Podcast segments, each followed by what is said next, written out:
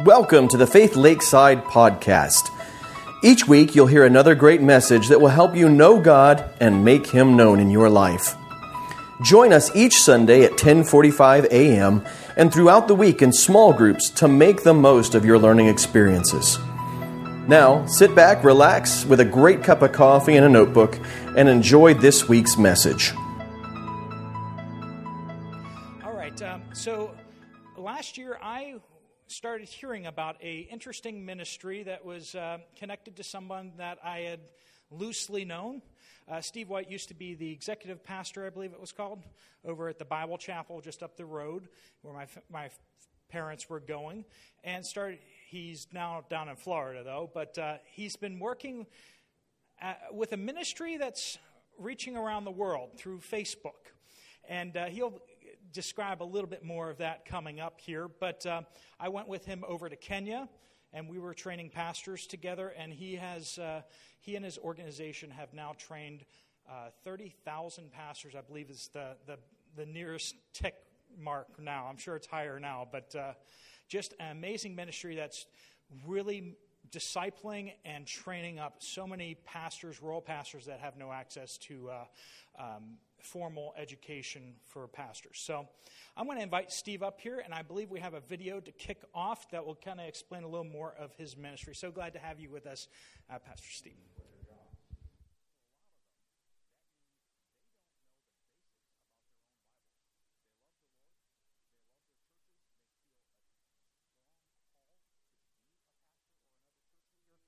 They simply don't have access to the kind of training that would give them the biblical background or the leadership skill set to do the kinds of things that will have the greatest impact for God's kingdom. So at 21C International, we developed a model of training pastors that is accessible to those 95% of the pastors.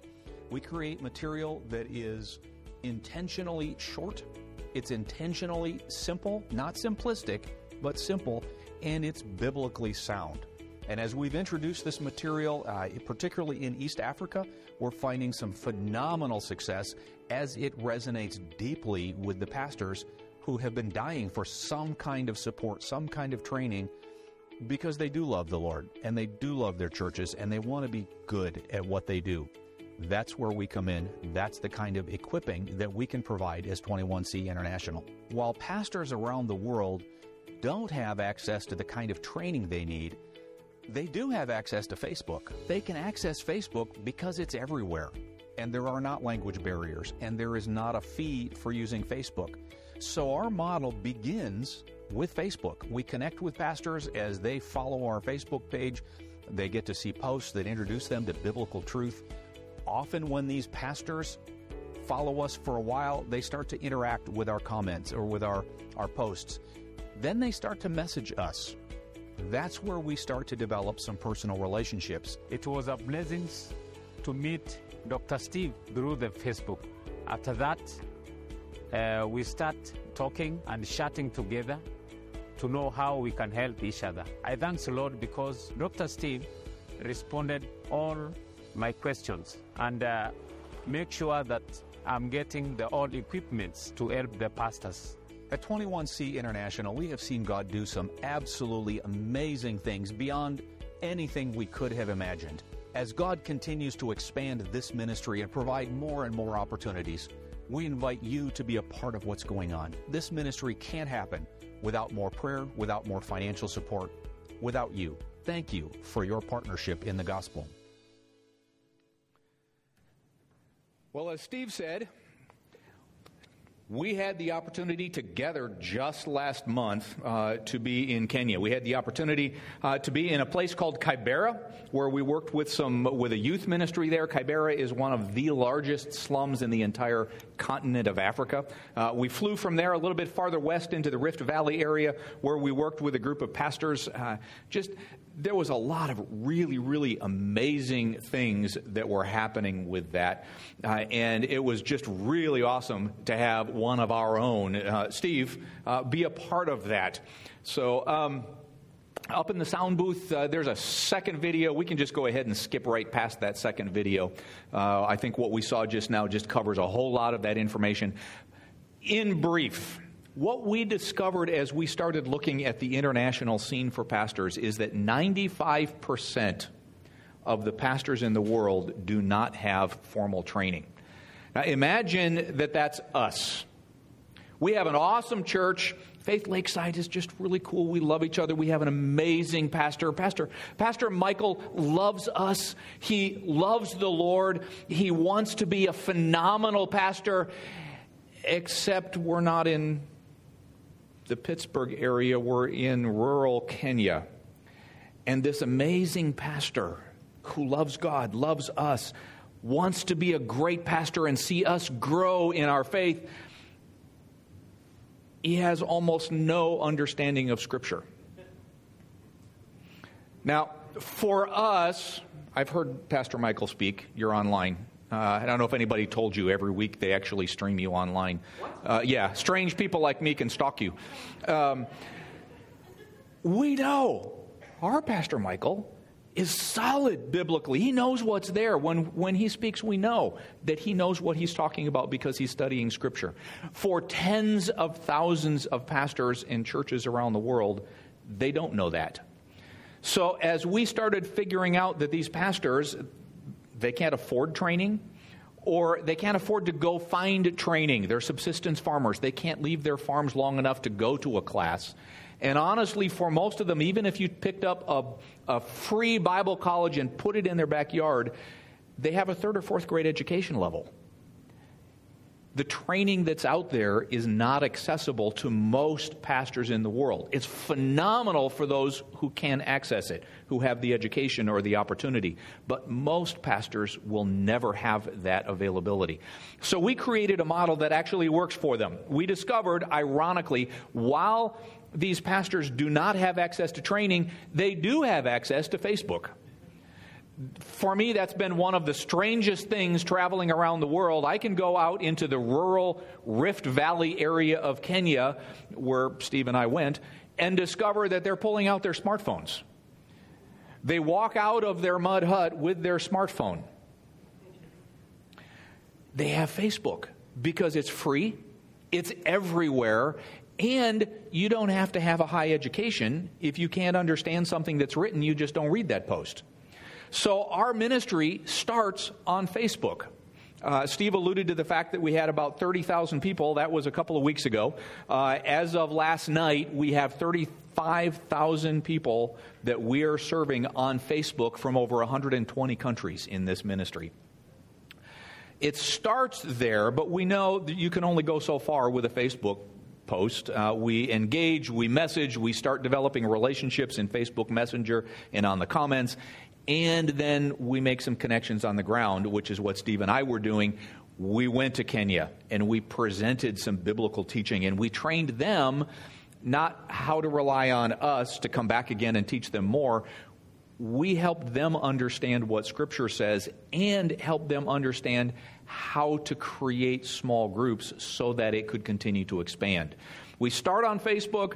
We move to live training. Uh, one of the programs that we have is called our Timothy program because we want them to lead their people. The pastors then, after we're gone, get together with 10 other pastors and spend three months going through the material. The material that we have distributed in, is written with them in mind. It's written with their participation so that it's contextualized for a developing world. It's translated into their language. It's short, it's simple, it's built directly for them. So far, in the last 18 months, we've had 16,000 copies of this material distributed in nine countries. Uh, and that was so you i'm going to let you ask steve about that some other time he was there he was on the ground the video you saw uh, was while Steve and I were over there, we had a, uh, one of Steve's friends, a videographer with us, who took those. Those, those are fresh from Kenya. Uh, and Steve will be able to tell you some phenomenal stories. We're hoping to be able to go back again before too long.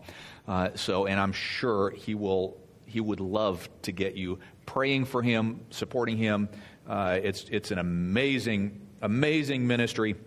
We also just kind of as a, a relational nod uh, we have Mike and Kathy McCormick with us. They're part of our 21C team. Some of you may recognize them. They are from this church from years ago. They were baptized here, their family was baptized here. They're kind of home, and it's just kind of fun because now we feel like this is our place too. So we appreciate the opportunity to be here my wife Leanne and I are going to be in the back later if you want to ask a few, some questions about the, the international ministry.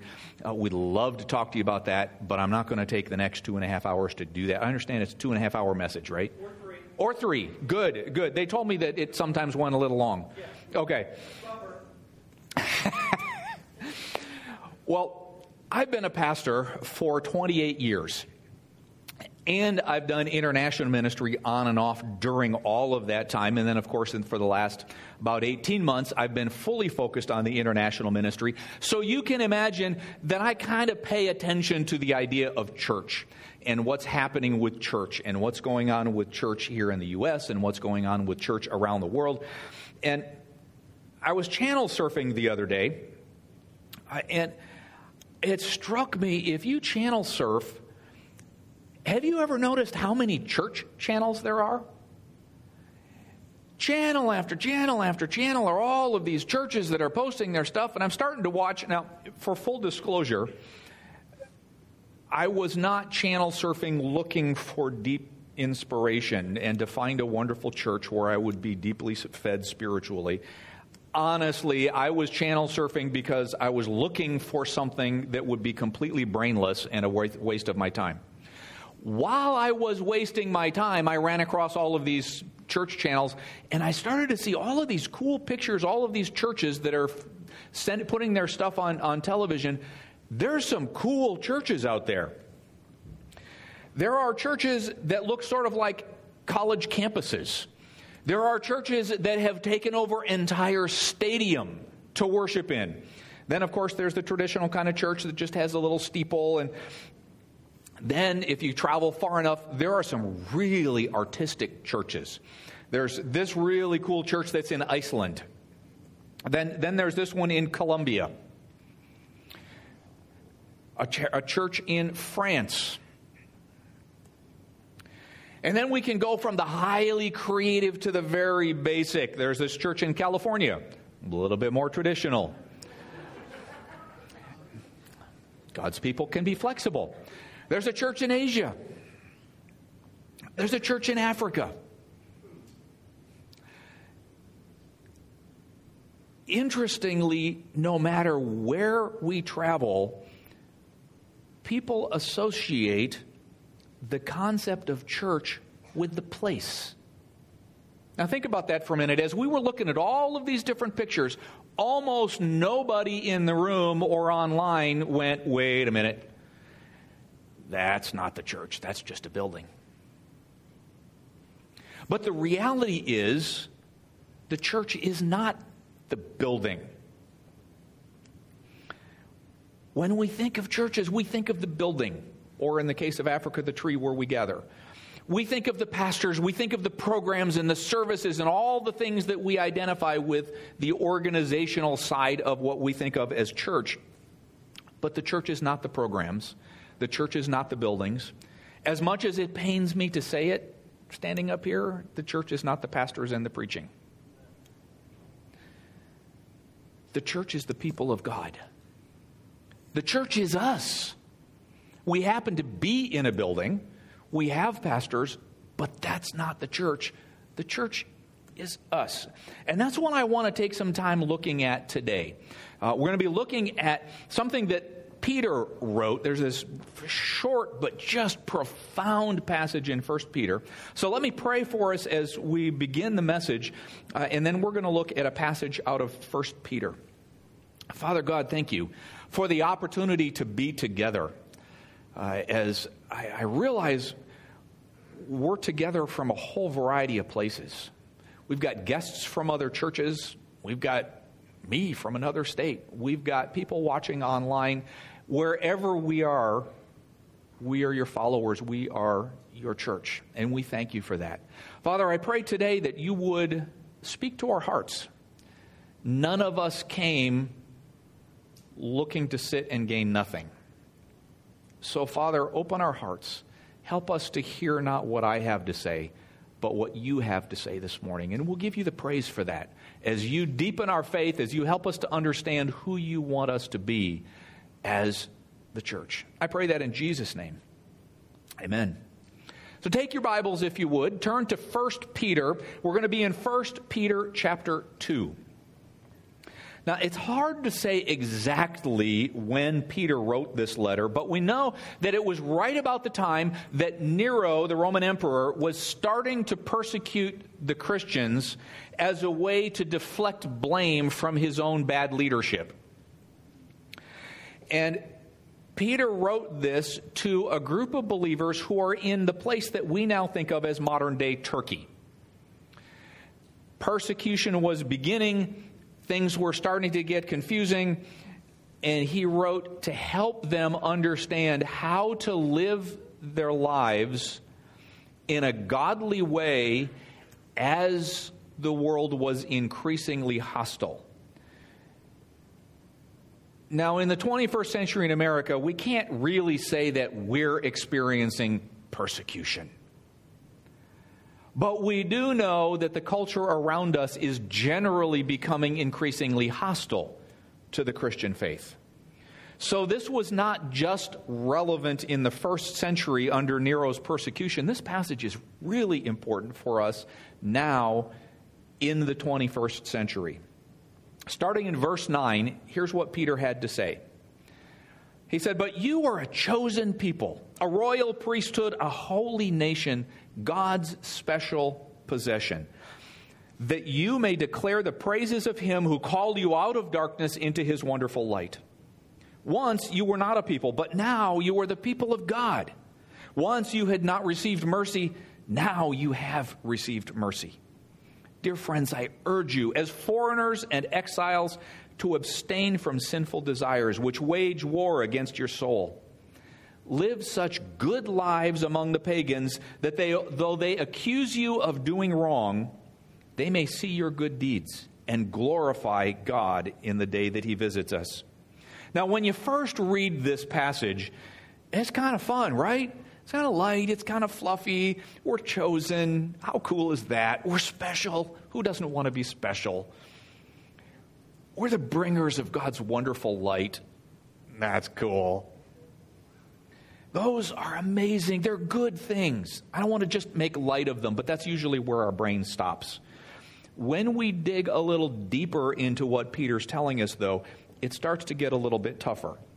Now, fortunately, having spent quite a bit of time with Steve, he tells me that we are a brighter than average congregation.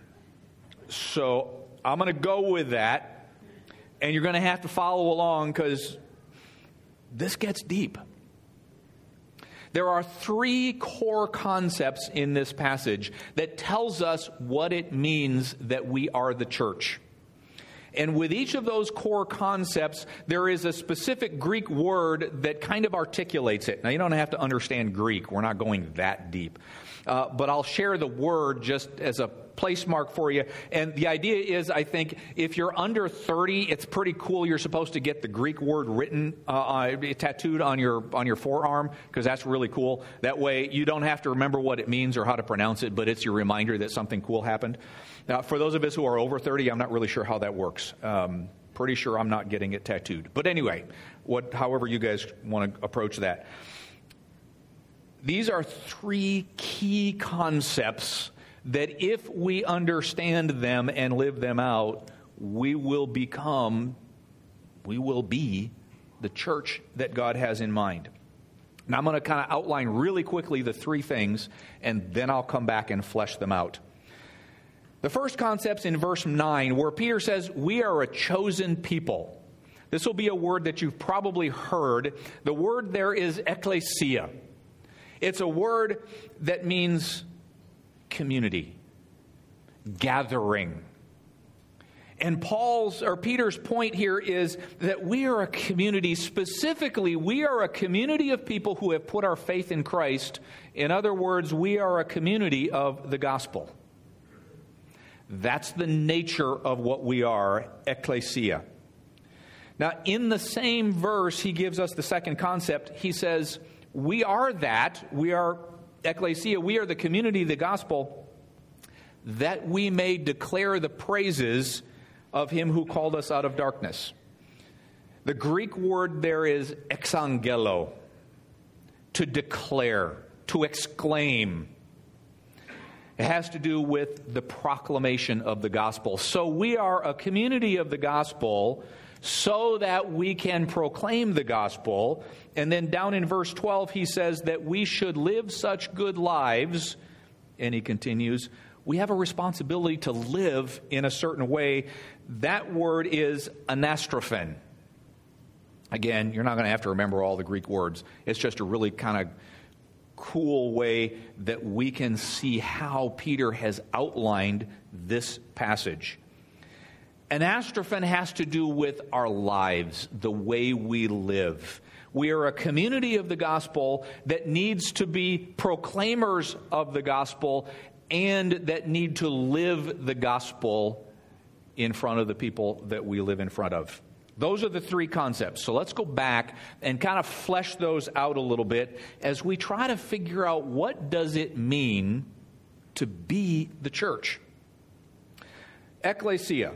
It's a word that's used all the way through the Bible. There's a, there's a Hebrew version in the Old Testament. Again, this has to do with gathering.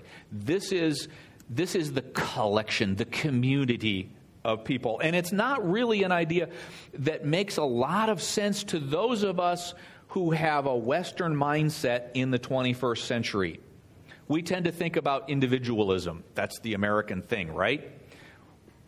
And we think of our relationship with God and our relationship with the church in terms of that individualism. But that's not the way Scripture describes it. So hang with me here for just a second. Peter refers to us as a chosen people, right? A royal priesthood, a holy nation, God's special possession. Now, we like all that stuff. I like being chosen. That's kind of cool. Being royal, also nice.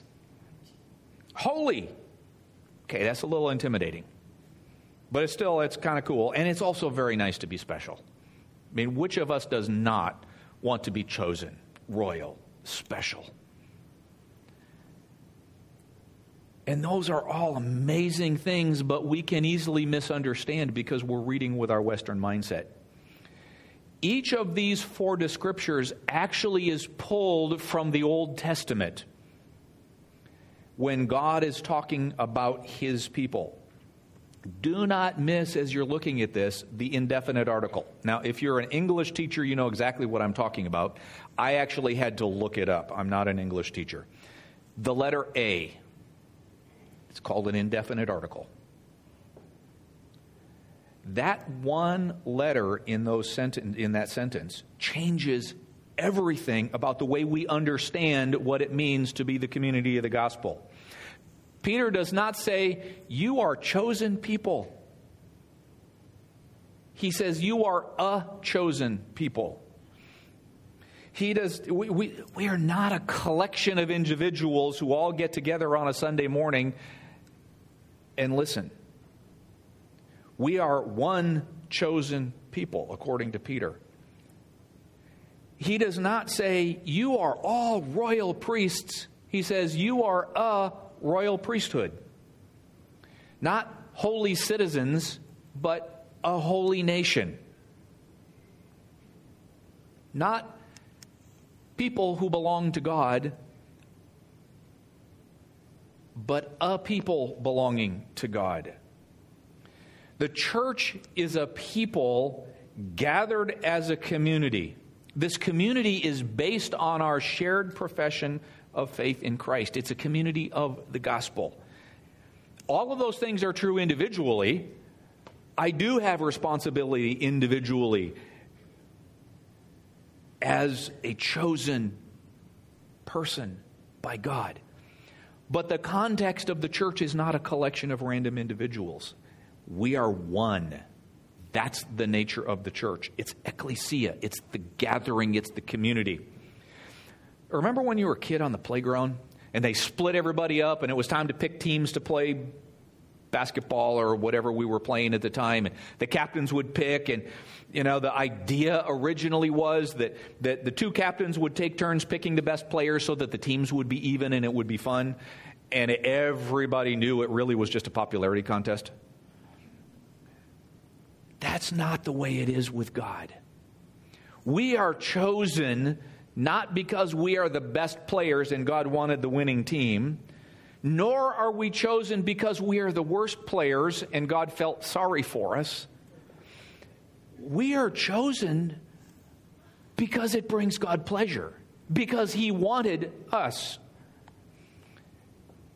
Ephesians 1 4 says it this way For He, that's God, chose us in Him before the creation of the world. Think that one through before God even created everything that we see outside, He chose us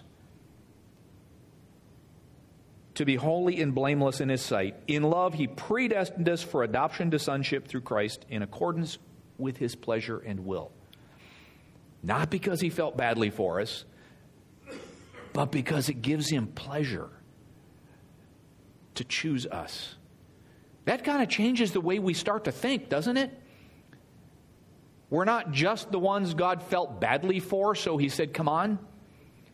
He wanted us to be part of His community. And He chose us to give Him pleasure before He even created everything that is. That kind of tends to blow your mind. And He did not choose just one at a time, He chose a people. He chose a community. He didn't take turns going back and forth with somebody else. He chose us to be the church. We are a chosen people. Well, move on a little bit to that next descriptor royal priesthood. Now, the world is starting to pay attention, right, to the royal coronation that's coming up with, with Charles. Uh, May 6th, for those of you who haven't been paying attention, we crown for the UK a new king. Those who are watching this kind of thing expect more than 300 million people will tune in to watch this coronation. There's something about royalty, isn't there? I mean, we don't have royalty really here in the U.S., not with kings and crowns and, you know, queens and robes and scepters but it kind of fires the imagination, doesn't it? It'd be kind of fun to be royal. What if, what if I was royal? What if it was my coronation? And that's why we get excited. We just, we, there's something about that. Peter tells us that we are a royal priesthood. And he's drawing from the book of Exodus, where God says that his people will be for me a kingdom of priests. One of those passages we don't spend a whole lot of, of time on. Now, this would have been shocking to the Jews. We just kind of read right by it. The Jews knew a couple things that we tend to forget. Priests only came from one specific tribe. They had a very clear set of responsibilities, they had a very clear set of privileges, and they only came from one tribe. Not everybody could be a priest. And all the Jews would have known that. Same thing was true with royalty, it was even more limited. For the Jews at this point, royalty was only people who were direct descendants of King David. So if you were so normal people couldn't be priests, you had to be from a tribe even fewer people could be royalty. You had to be from a family. Nobody could be both. The royal family was not part of the tribe of priests, so nobody could be both priest and king until now we get to this new covenant with Christ and the gospel, where we are now both. As God's chosen people, we are royal and we are priests with all of the privileges. You can preach on that some other time. Good luck. Um, and with all of the responsibilities of both. The priests were the ones who were the mediators between God and people. Now, we know we're not the mediators, that's Christ, that's the Holy Spirit. But we are the ones who represent God in the world around us. And we have the responsibility to do that from a position of royalty. We are the children of the king. That's pretty cool. It's also a pretty heavy responsibility.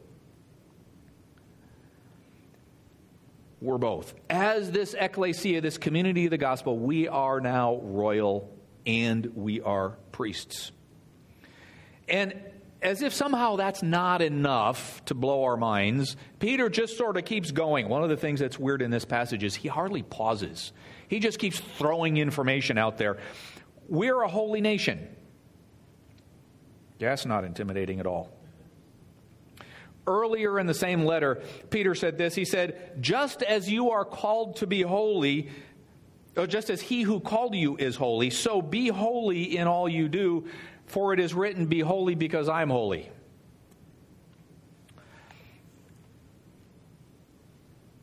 Some of us work really hard to be holy. We create in our minds these lists of things that we should not do so that we can be holy. If we don't do these things, then we're going to be holy. It took me a long time uh, in, in my faith to realize holiness has two sides. Yes, there are things that God says, don't do these things. They're not helpful. They're hurtful. They're sinful. They're damaging. Don't do these things. But when I make my life a list of don't do things, then I miss out on all of the stuff that is good. We also have things we are supposed to do. He says we're supposed to live holy lifestyle, which means much more than a list of don't do's. Holiness includes the active pursuit of what is right, not just the active denial of what is wrong. Both have to be a part of it. Now, we're going to come to that in verse 12 in a minute. But for right now, keep in mind, we're this chosen people. We're a royal priesthood and we're to be holy. In fact, he doesn't say, be holy in this passage. He says, you are holy. Which, again, we're going to come back to just a little bit. The nice thing with holiness, we can't work for it. We're not going to earn it. It doesn't matter how good we are or how not good we are. Holiness is not something we can attain as humans, it comes from our relationship with God.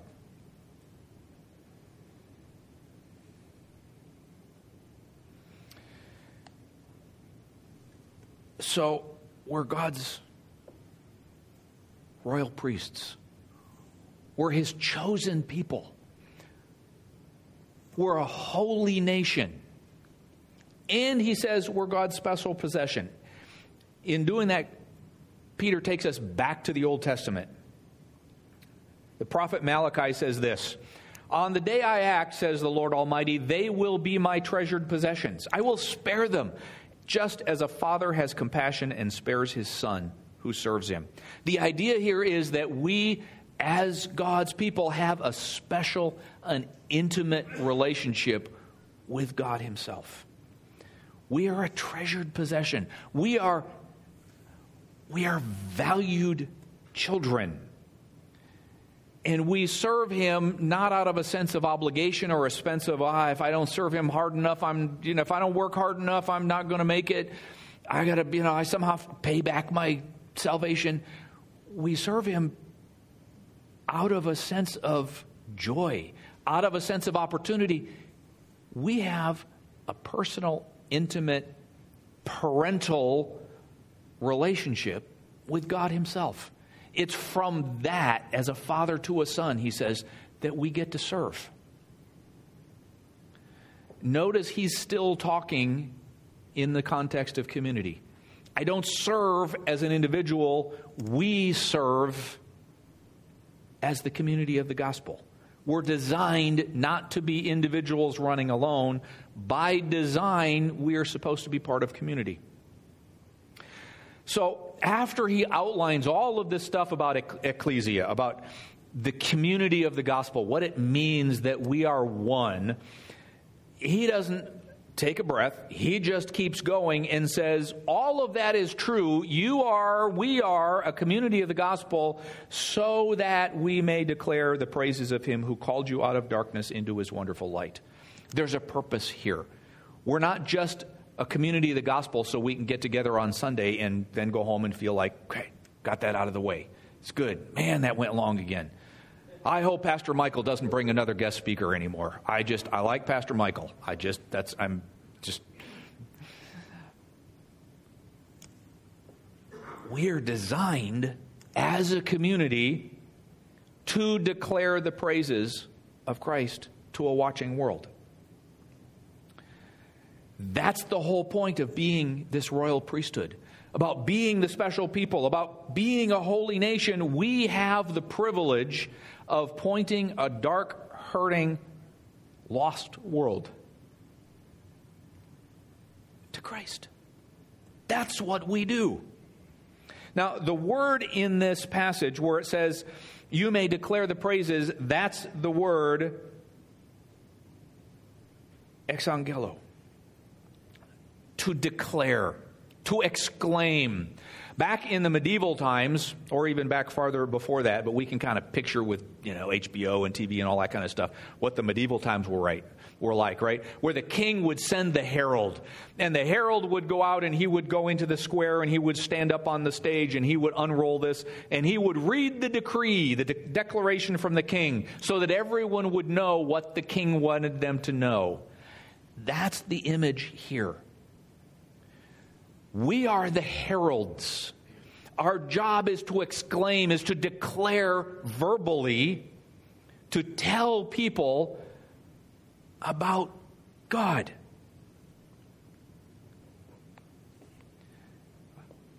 Again, Peter's pulling from the Old Testament. Isaiah says, Forget the former things. Do not dwell on the past. See, I'm doing a new thing. Now it springs up. Do you not perceive it? He goes on and says, This is about the people I formed for myself that they may proclaim my praise. This is the new covenant, this new community of the gospel based on our faith in Christ, fulfilling all of the stuff that was coming out of the Old Testament. And this is our responsibility that we may proclaim his praise. Exangelo. The idea is if we don't tell them, how are they going to know? And that, I believe, is increasingly true as the 20th century keeps moving on and people are moving farther and farther away from just the obvious everybody goes to church days. If we don't tell them, how are they going to know? Part of our responsibility is the proclamation of the gospel. Next concept, he just keeps going. Verse 12, he says, Live such good lives among the pagans that though they accuse you of doing wrong, they may see your good deeds and glorify God on the day he visits us. There's a lot packed into that one little verse. The part we want to look at is live such good lives. Back in verse 9, exangelo, we have a responsibility to proclaim.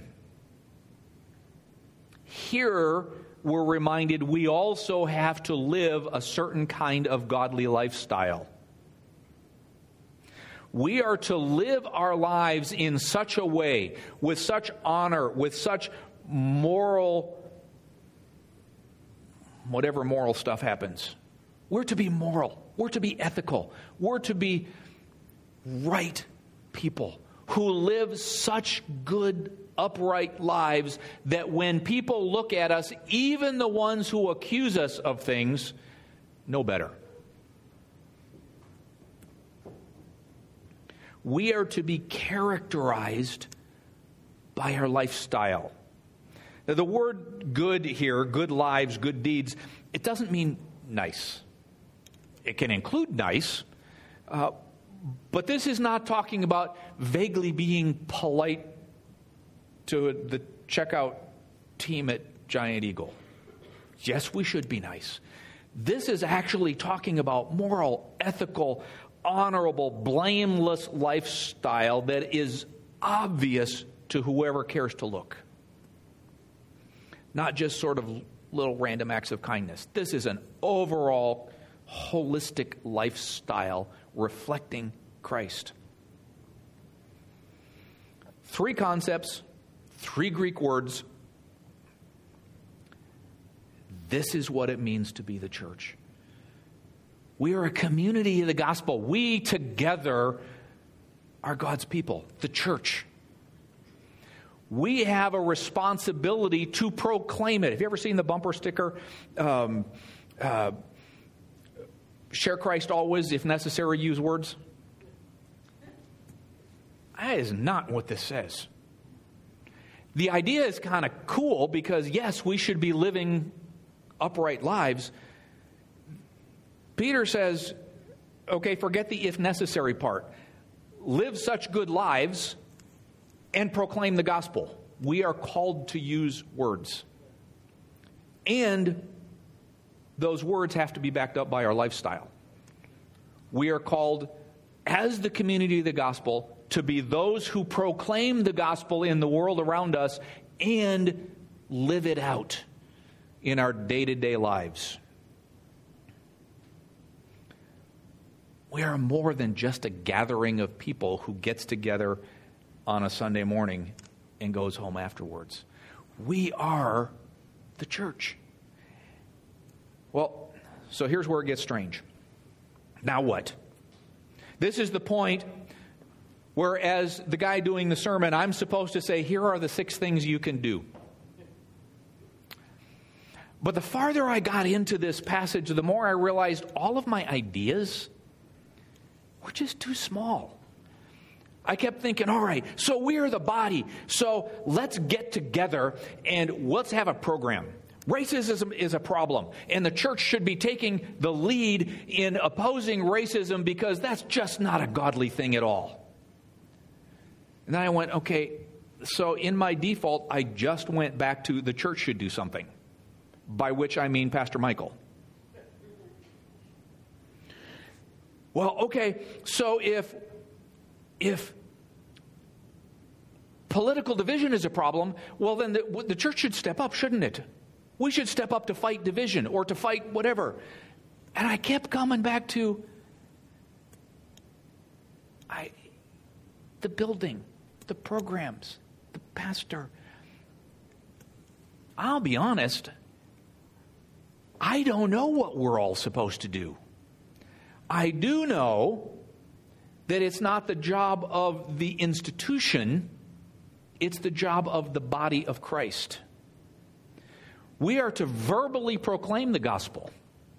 We are to live in such a way that that verbal, verbal proclamation carries weight. We are community, not individuals.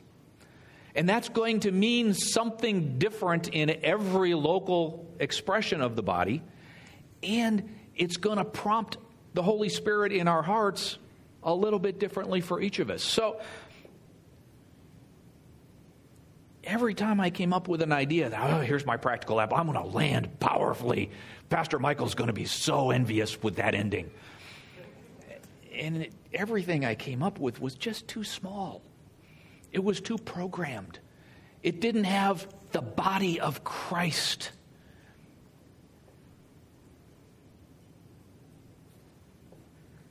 So, you probably, because we all have the same Holy Spirit, right?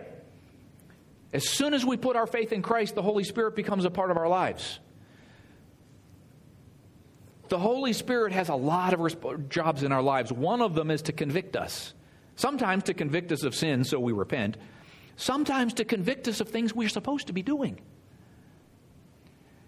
Chances are you've already got something in your mind. You're going, you know what? I think. And if you're like most people, you're going, yeah, no, that sounds hard. I think I should tell Pastor Michael that somebody else should do whatever it is. What is God putting on your heart? Let me read that passage one more time, and then I got a question for you. Peter says, But you are a chosen people, a royal priesthood, a holy nation, God's special possession, so that you may declare the praises of him who called you out of darkness into his wonderful light. Once you were not a people. Now you are the people of God. Once you had not received mercy, now you have received mercy. Dear friends, I urge you, as foreigners and exiles, to abstain from sinful desires which wage war against your soul. Live such good lives among the pagans, that though they accuse you of doing wrong, they may see your good deeds and glorify God on the day he visits us. So, two questions. What is God right now asking you to do? And, harder question, are you willing to do it?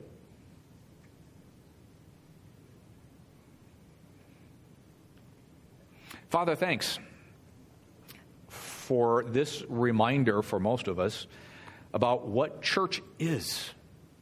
Church is not the building, it's not the services, it's not where we come to be fed and feel good about ourselves and then go home. Church is us. And as a body, as a community, we have the responsibility to proclaim the gospel and to live the gospel in ways that will be unmistakable in a community, in a world that is increasingly hostile to that gospel. Father, I pray for each of us individually and collectively that you would put on our hearts the things that we should be doing. How do you want us to live this out, Father? Don't let us just hear this, nod a lot, and then go home. How should our lives change? How should this body of your believers impact the world and the community that you have put us in? Father, we'll give you praise. Because once we were not a people, and now we are. Once we had not received mercy, but now we have. Father, help us to understand and to appreciate and to live out what it means to be the body of Christ. We pray that in Jesus' name. Amen.